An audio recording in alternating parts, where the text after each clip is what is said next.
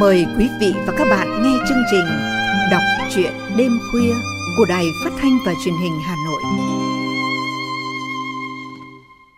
Thưa quý thính giả, không chỉ là một nhà báo, nhà thơ, Vương Tâm còn là một nhà văn giàu nội lực.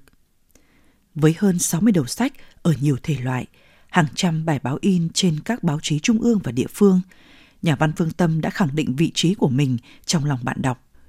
Chương trình đọc truyện đêm nay mời quý thính giả cùng dõi theo truyện ngắn Linh hồn tiếng trống của nhà văn Vương Tâm qua giọng đọc của Kim Yến.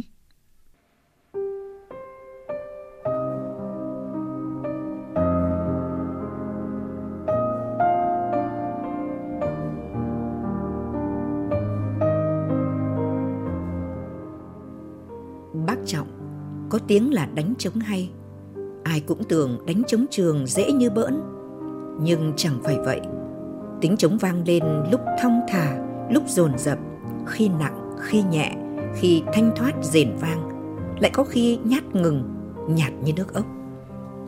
Thật ra tiếng trống là tiếng người cả đấy. Cũng nhiều người đã từng thay bác trọng đánh trống, nhưng đều vô hồn khô khốc. Vội vàng nên tiếng kêu cứ thùm thụp chứ không rung động vang rền như tay trống của bác trọng. Nghe nói xưa có thời, bác ở đội chống quân nhạc, sau đó chuyển sang bộ binh tham gia chiến đấu ở miền Nam. Khi trở về làng, bác là một thương binh, với chiếc chân gỗ nặng trịch. Ai cũng mừng cho bác sống sót trở về. Và từ đó, bác Trọng trở thành người đánh chống trường làng cho đến nay.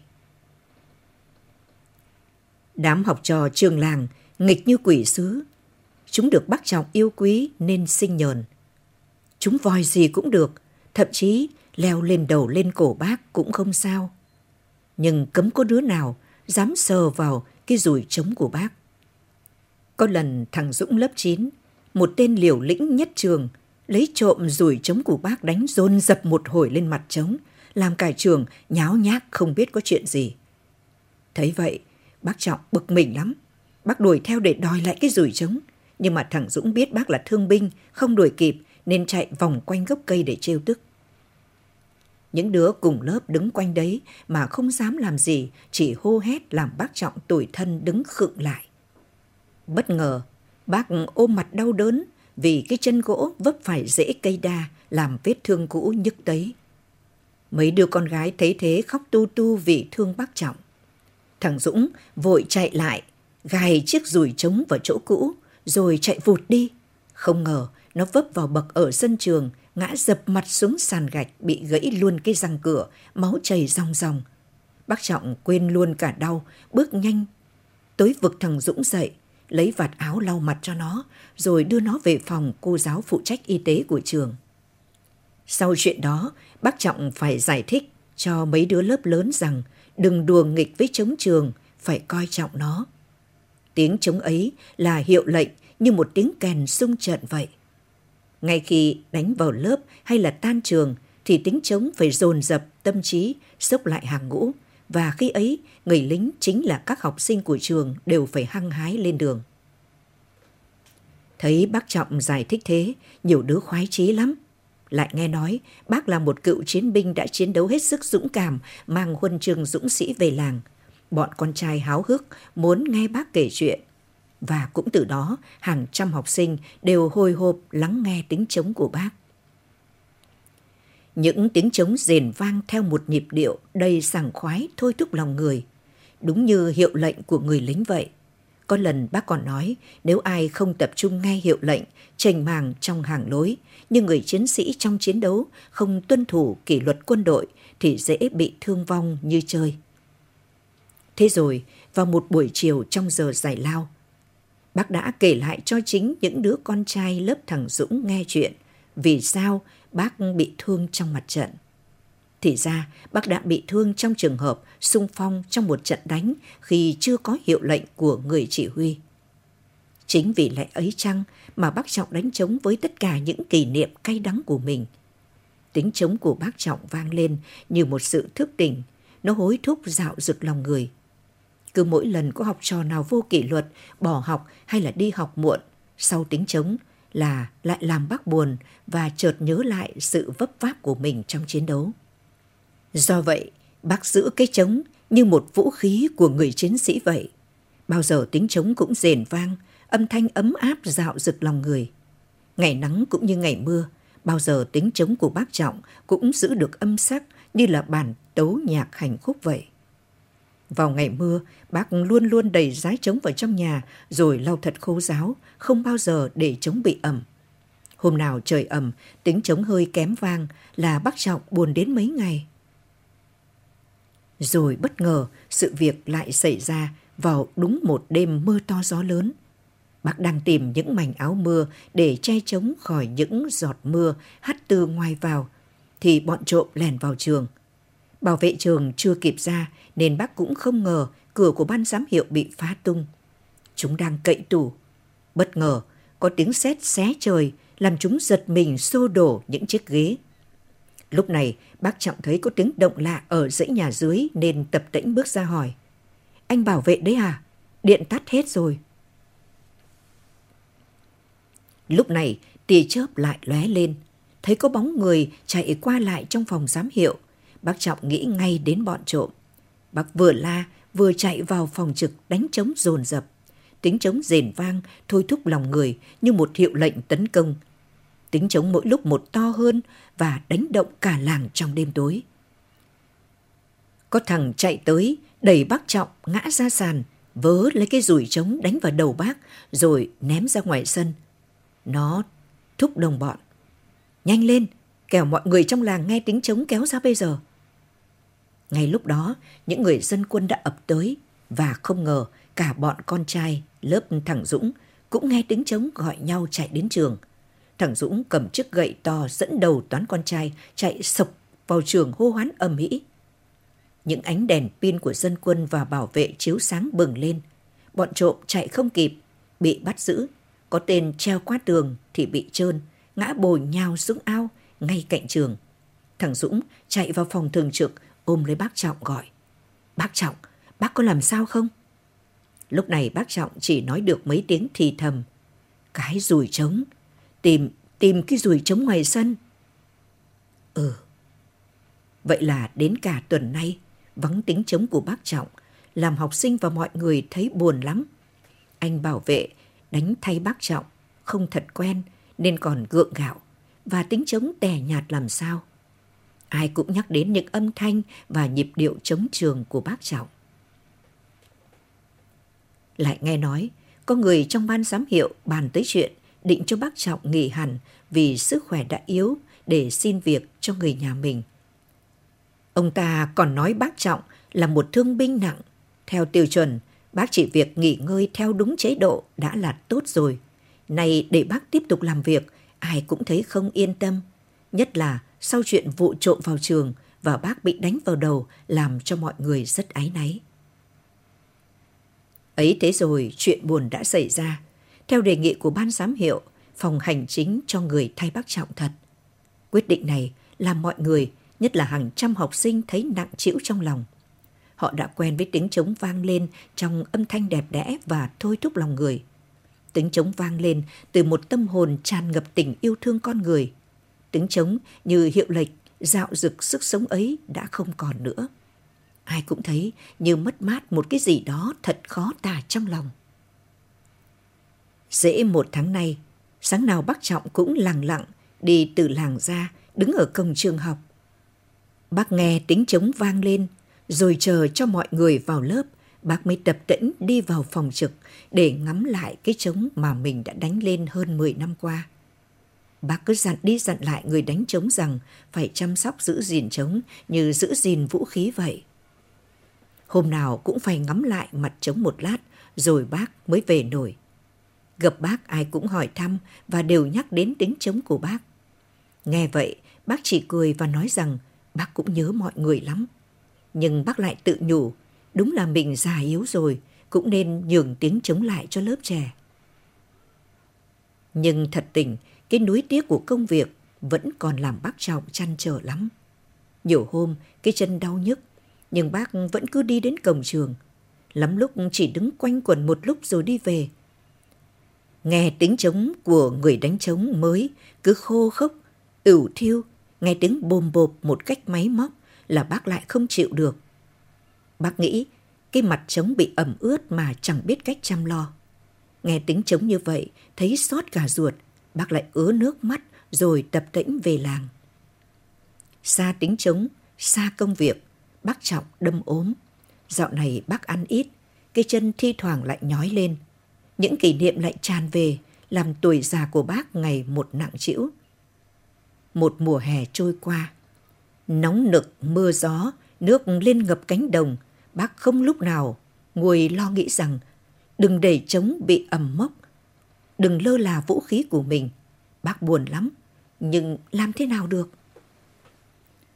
Rồi một ngày thực sự bất ngờ đối với bác Trọng. Đầu tháng 9, chuẩn bị vào năm học mới, thầy giáo Vũ Thạch, trưởng phòng hành chính của trường học đến tận nhà hỏi. Thưa bác, ban giám hiệu đã quyết định mời bác trở lại đánh trống cho nhà trường. Bác có đồng ý không ạ? Thế còn gì bằng? Nhưng mà người đánh trống mới đâu rồi? Anh ta không thích đánh trống và đã xin chuyển đi. Thật không? Tôi được trở về với công việc này ư? Xin cảm ơn các thầy cô đã nhớ tới thân già này.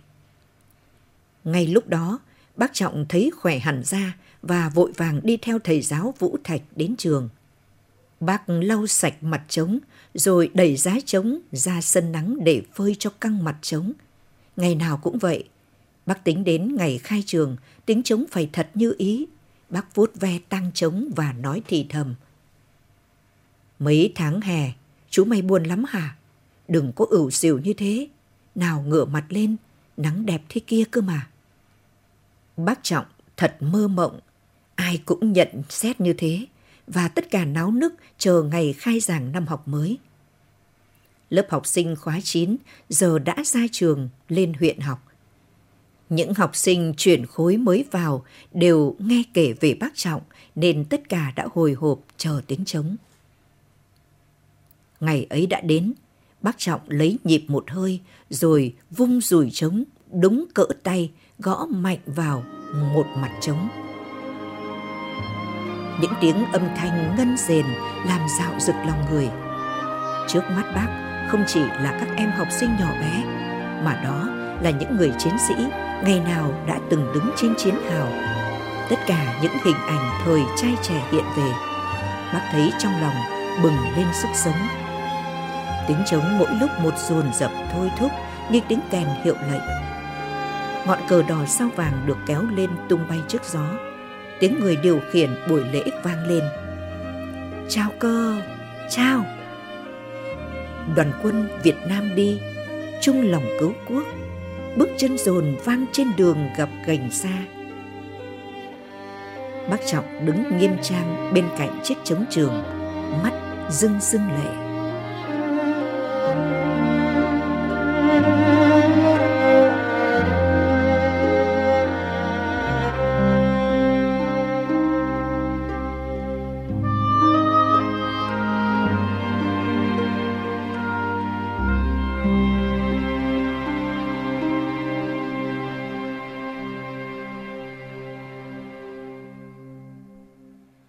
Nối chương trình đọc truyện đêm nay, mời quý thính giả cùng nghe truyện ngắn Bông trang đỏ giữa rừng của tác giả Nguyễn Thị Như Hiền qua giọng đọc của Kim Yến.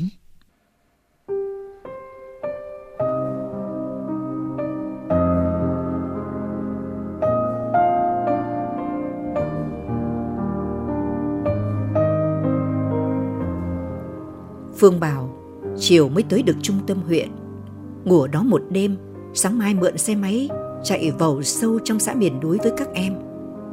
Mình im lặng nhìn đường đèo như con rắn, cứ luồn lách núi non mà bò.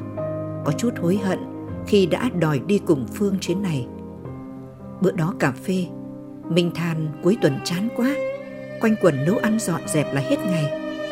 Phương bảo, sắp có chuyến đem sách vở quần áo lên vùng cao cho trẻ em. Nếu thích thì đi với Phương. Mình đã gật đầu cái lụp Tối đó, đoàn của Minh được đãi món rau dớn xào tỏi. Cá sông nướng than hồng chấm với ớt xiêm xanh cay xé lưỡi. Người thầy giáo già đón tiếp đoàn liên tục gấp thức ăn bỏ vào chén cho mọi người. Ông cứ phân bua bảo, mùa này không có gì ngon để mời khách. Mình vừa ăn vừa gật gù, món ăn vừa ngon vừa lạ này, dễ gì dưới phố có được. Đêm ở núi trở lạnh, vài người trong đoàn mệt nên đã đi ngủ sớm. Mình đẩy mấy gốc củi vào bếp, tàn lửa bay lên như những con đom đóm.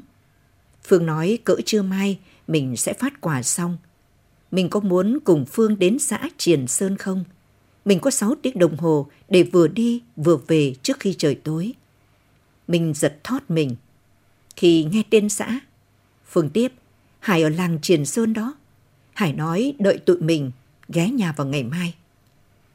Ký túc xá trường cao đẳng sư phạm ngày đó có những màng tường xám xịt đầy rêu vào mùa mưa. Mưa thì chỉ có nước buổi tối chùm mền đọc giáo trình chứ chẳng biết đi đâu ở cái thị xã vốn dĩ về đêm thưa thớt người. Nhìn mưa ngoài cửa sổ, Phương nói với Minh chẳng biết ba má ở nhà đã kịp suốt xong mấy đám ruộng chưa. Mưa lớn có khi nước dâng lên tới sân nhà Phương rồi. Cả tỉnh chỉ có một trường cao đẳng sư phạm. Ai muốn làm giáo viên thì khăn gói xuống thị xã trọ học. Nhà Phương xa, phải ngồi xe đò nửa ngày đường. Mà như thế vẫn là gần. Còn những huyện vùng núi phải đổi hai ba chuyến xe, ngồi cả ngày mới tới như Hải. Hải gầy đét như que củi, người cao nên trông càng lòng không.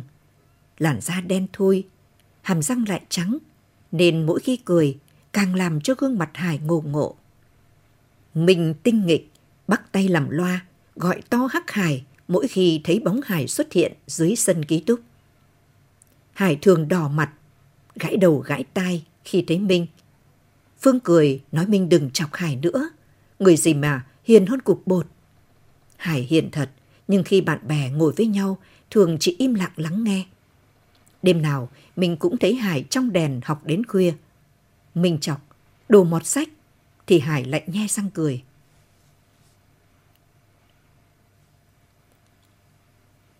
Mỗi bận từ quê xuống, Hải mang theo một bao toàn khoai sắn, măng rừng và cả một hũ mắm cái to làm thức ăn trong mấy tháng.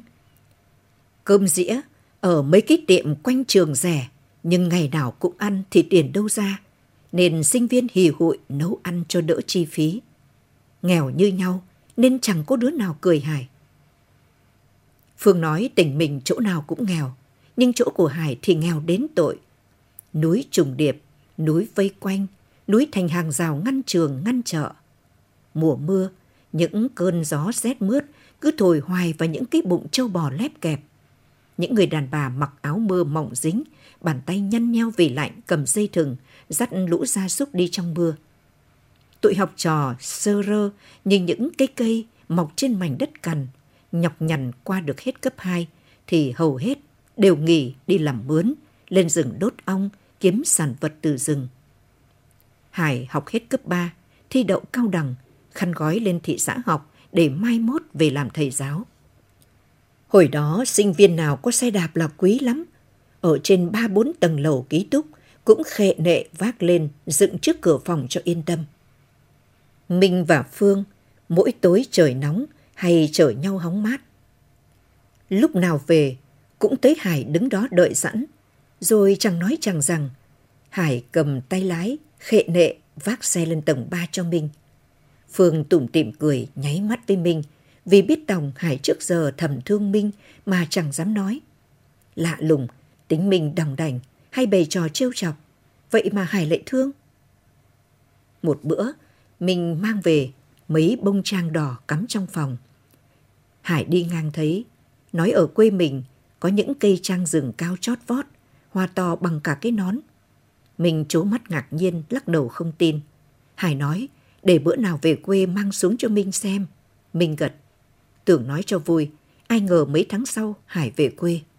Ngoài mớ thức ăn mang theo, còn có một bông trang rừng đỏ chót.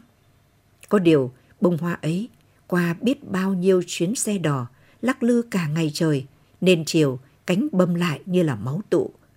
Hải đưa bông hoa cho mình, ánh mắt như người có lỗi. Minh cười nhận lấy, cắm ở bàn học cả tuần, cho đến khi bông dụng hết, chỉ còn trơ lại cuống. Sau này có lần Phương hỏi, sao hồi đó không nhận lời yêu Hải? Minh bẩn thần nhìn xa xăm.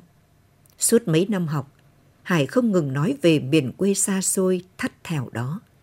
Hải thương tụi con nít, mong chúng lớn lên đừng bỏ học ngang xương, đi lên núi đốt ong, lượm ươn, bay hay là bắt con đò xuống phố kiếm tiền như một định mệnh chẳng thể nào tránh đi được.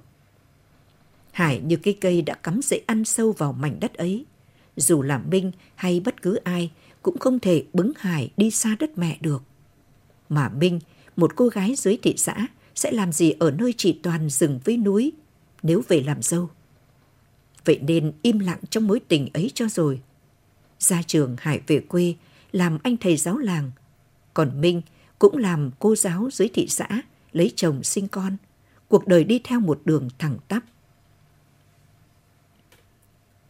Mấy đứa nhỏ lem luốc, có đứa mặc áo, bung cả chỉ, cười rung rinh, đưa bàn tay cáu bẩn ra nhận quà của mấy cô chú dưới xuôi.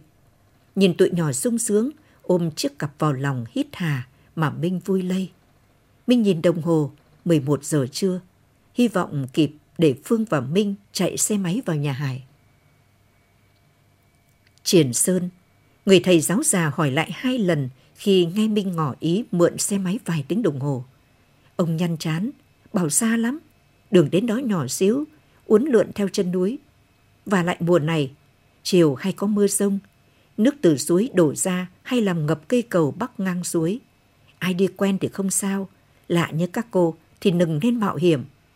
Phương ngần ngừ, nhưng Minh bảo, chẳng biết đến bao giờ mới lên được đây, đi đại đi. Thỉnh thoảng mới có một chiếc xe máy ngược chiều. Hai cô giáo cứ nhằm thẳng con đường độc đạo mà vặn nhanh tay lái. Cỏ ven đường xanh um, có đoạn những bụi lau bị gãy phù loà xòa trước tay lái. Chốc chốc lại có con chim đang kiếm ăn bay vụt lên sao sát khi nghe tiếng xe máy. Minh ngồi sau Phương, nhìn ngước lên những bông hoa đỏ chót trên núi. Những bông hoa to như chiếc nón, nhức nhối cả khoảng trời chiều. Mình nhớ lại bông trang Hải mang từ rừng xuống tặng mình năm nào. Hồi đó, Hải không biết Minh hay kiếm cớ đi ngang phòng để được nhìn thấy Hải.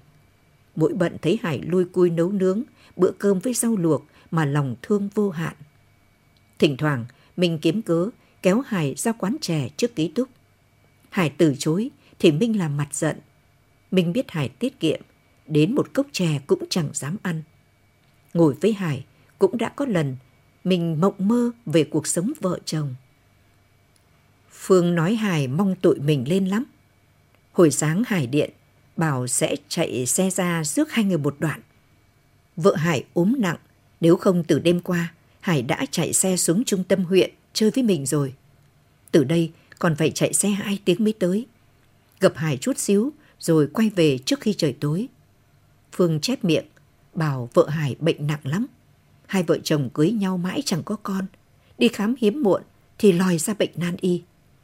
Chạy chữa khắp nơi, tiền bạc khánh kiệt, nhưng bác sĩ cũng lắc đầu. Minh nghe lòng mình sơ xác như mấy bụi cỏ may héo khô ven đường. Mấy cụ mây đen quấn trên đỉnh núi, làm lòng dạ Minh rối bời.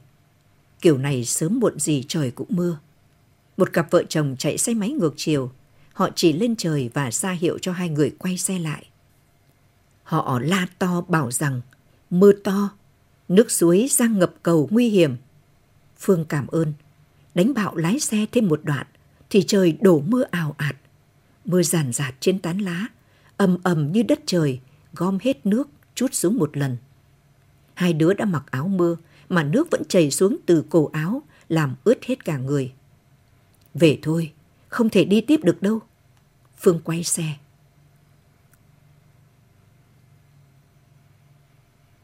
Ít bữa sau Phương kể, chiều hôm đó thấy mưa, Hải đã băng qua cây cầu, mặc kệ mưa gió vẫn đứng đợi.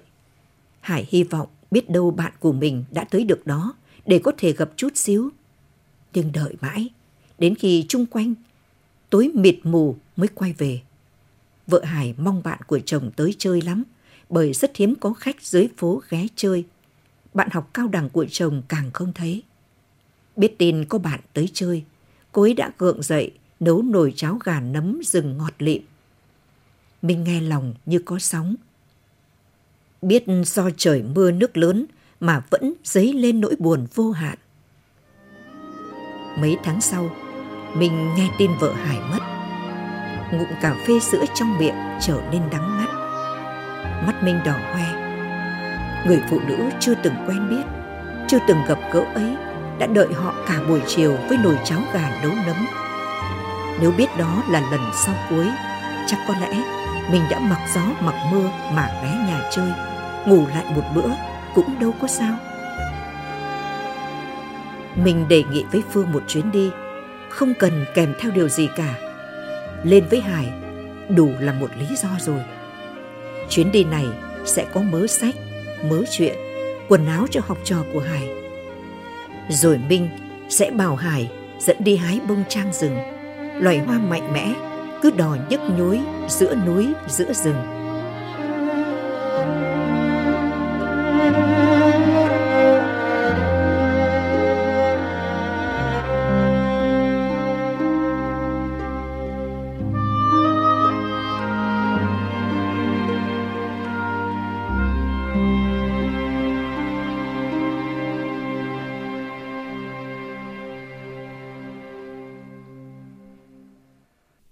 Quý thính giả vừa lắng nghe chuyện ngắn Bông trang đỏ giữa rừng của tác giả Nguyễn Thị Như Hiền.